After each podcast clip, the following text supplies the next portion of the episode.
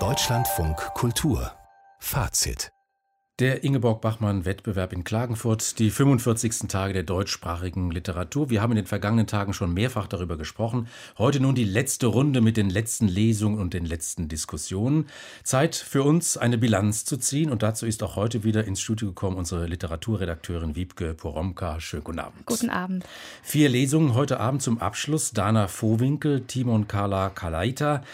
Nava Ebrahini und Nadine Schneider. Gab es denn darunter einen Text, der Sie irgendwie überzeugt hat? Ja, es gab sogar zwei. Glücklicherweise die beiden letzten, nämlich Nava Ebrahimi und Nadine Schneider, die haben den Abschluss gebildet und das waren Texte, die mich wirklich beeindruckt haben. Der Bachmann-Preis hat ja stark begonnen mit drei Texten am Donnerstagmorgen, dann kam doch relativ viel Mittelmäßiges und jetzt eben nochmal ein ganz versöhnlicher Abschluss. Der Text von Nava Ebrahimi, der war interessant deswegen, der macht was ganz Wesentliches ist. Der erzählt über die Folgen von Migration, über Gewalterfahrungen, über Traumata. Aber er stellt sie nicht einfach nur dar, sondern er fragt, wie kann man darüber schreiben, wie kann man darüber sprechen, wie kann man dem Ausdruck verleihen. Das ist eine Künstlergeschichte, eine Schriftstellerin und ein Tänzer und beide, also Cousin und Cousine, und beide gucken eben sozusagen, wie kann das funktionieren, Leid nicht einfach nur darzustellen. Und der Text von Nadine Schneider, der heißt Quarz und der erzählt von einer Familie, die in ein Dorf kommt als Fremde, sich probiert, da niederzulassen, die wirklich ankommen wollen, die sich anpassen wollen, die nicht auffallen wollen. Und er hat eine ganz extrem konzentrierte Form, eine subtile Bildlichkeit und vor allen Dingen so eine ganz eigenartige Zeitlichkeit, die man gar nicht so gut fassen kann. Man weiß nämlich gar nicht, wird da von einem Jahr erzählt oder ist das vielleicht so ein Zyklus von Jahren, der da abläuft und diese Ausgrenzungserfahrung, die die Familie macht, die verschwindet einfach nicht. Und diese Familie wiederum leugnet die aber eigentlich immer und will die so wegdrücken. Also zwei starke Texte aus ihrer Sicht. Ähm, Nava Ebrahini, der Cousin und Nadine Schneider, Quarz. Morgen werden wir hören, ob vielleicht vielleicht einer der beiden Texte auch von den hm. Juroren ja. irgendwie ausgewählt wurde.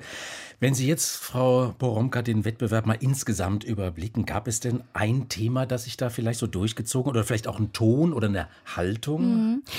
Thema ja, und da würde ich tatsächlich sagen, es dominierten Texte über Migrationserfahrung, auch darüber, wie die sich hineinschreiben in folgende Generationen, wie sich Traumata fortschreiben. Aber das Interessante war wiederum, dass die Haltung der Texte, der Ton, der ästhetische Zugriff ganz und gar unterschiedlich war. Also das war durchaus ein vielstimmiger Wettbewerb.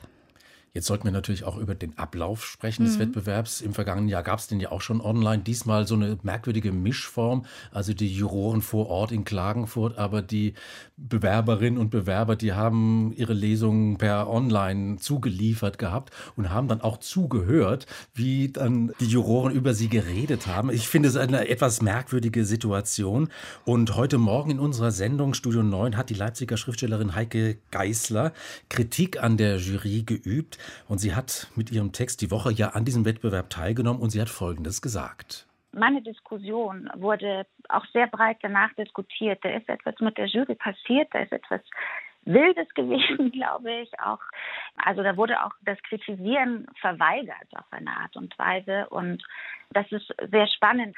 Und es hat aber wirklich auch nicht nur in meinem Umfeld, sondern ich glaube auch auf anderen Kanälen, soziale Medien und durchaus auch im Radio und so weiter zu Kritik geführt an dieser Diskussion, wie sie war, nämlich letztendlich durchaus unfair und gar nicht auf den Text bezogen. Also das wäre ja die Hauptaufgabe auch der Literaturkritik oder das Mindeste, erstmal sich auf den Text tatsächlich einzulassen. Und es gab mindestens drei Personen in dieser Jury, die haben diesen Weg verweigert und das geht nicht. Also das sage ich als eine Person, die auch unterrichtet und auch in Juries manchmal schon sagt und sitzt, ähm, das muss man machen. Erst recht auch, wenn man so prominent ist. Und man fällt auf, wenn man es nicht tut.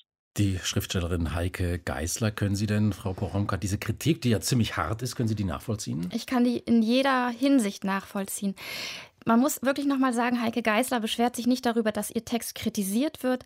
Das muss man aushalten können, wenn man nach Klagenfurt kommt.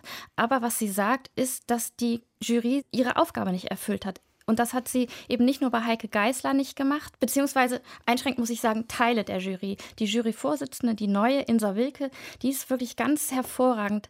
An der kann man wirklich lernen, wie literaturkritische, produktive Auseinandersetzung mit Texten funktioniert. Aber es gibt eben auch Juroren wie etwa Philipp Tingler, der sich permanent, ich glaube, so als ein Großkritiker inszenieren will oder der seine eigene Unfähigkeit kaschieren will, ist auch eigentlich egal, was er will oder warum er das macht. Aber er Auf setzt jeden sich Fall, in Szene da. ja, genau. Er zelebriert sich selbst und er spricht eben über sich und nicht über die Texte. Es gibt dann immer so ein paar Vokabeln, die reingeworfen werden: Kohärenz oder äh, Konventionalität oder Transzendenz. Und die werden aber relativ beliebig über Texte rüber geschmoddert, muss ich wirklich sagen.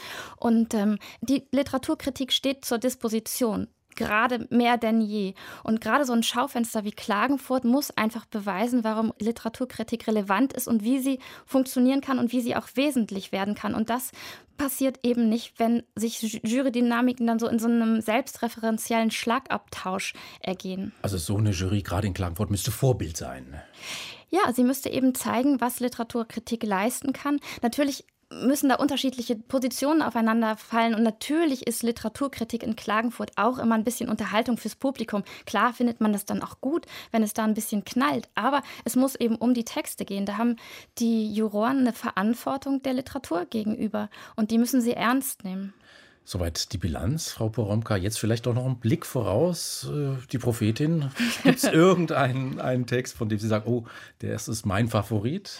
Ja, ich habe schon am ersten Tag gesagt, dass der Auftakttext von Julia Weber mir ungemein gut gefallen hat. Das ist ein ganz fragiler Text, obwohl er sehr konzentriert gearbeitet ist, der mit ganz ja, verstörenden Bildern arbeitet, berückenden Bildern arbeitet zugleich über eine junge Frau, die in so einer seltsamen Form von Traurigkeit und gleichzeitig einer vielleicht erlogenen, angeschafften Selbstüberhöhung durchs Leben geht, sich als so eine Art Erlösergestalt wahrnimmt. Und ähm, ich glaube, das ist wirklich einfach ein Versuch, sich aus einer männlich zugerichteten Gesellschaft irgendwie hinauszuziehen am eigenen Schlawittchen. Und nicht von ungefähr spricht diese junge Frau, Ruth heißt sie, immer davon, dass sie ein Glanz sei oder so einen Glanz haben würde. Und das ist natürlich ein Verweis auf einen ganz großen Emanzipationsroman, beziehungsweise ein Roman, in dem Emanzipation auf ganz ähm, fatale Weise scheitert nämlich Irmgard Coins Das kunstseidene Mädchen mhm. aus den frühen 1930er Jahren. Julia Weber, also Ihr Text Ruth, Ihre Favoritin. Julia Weber, Nava Ibrahimi, auch ganz hervorragend, Nadine Schneider. Ich glaube, es werden ja einige Preise vergeben morgen, aber diese drei, Anna Pritzkau vielleicht noch, die sollten bedacht werden. Der Ingeborg-Bachmann-Wettbewerb, heute der letzte Wettbewerbstag. Eine Bilanz war das von Wiebke Poromka. Und morgen Vormittag dann wird die Preisträgerin, der Preisträger feststehen. Und wir werden dann versuchen, Sie oder ihn auch zu erreichen, morgen hier in Fazit zu hören. Wiebke Poromka, ich danke Ihnen. Ich danke Ihnen.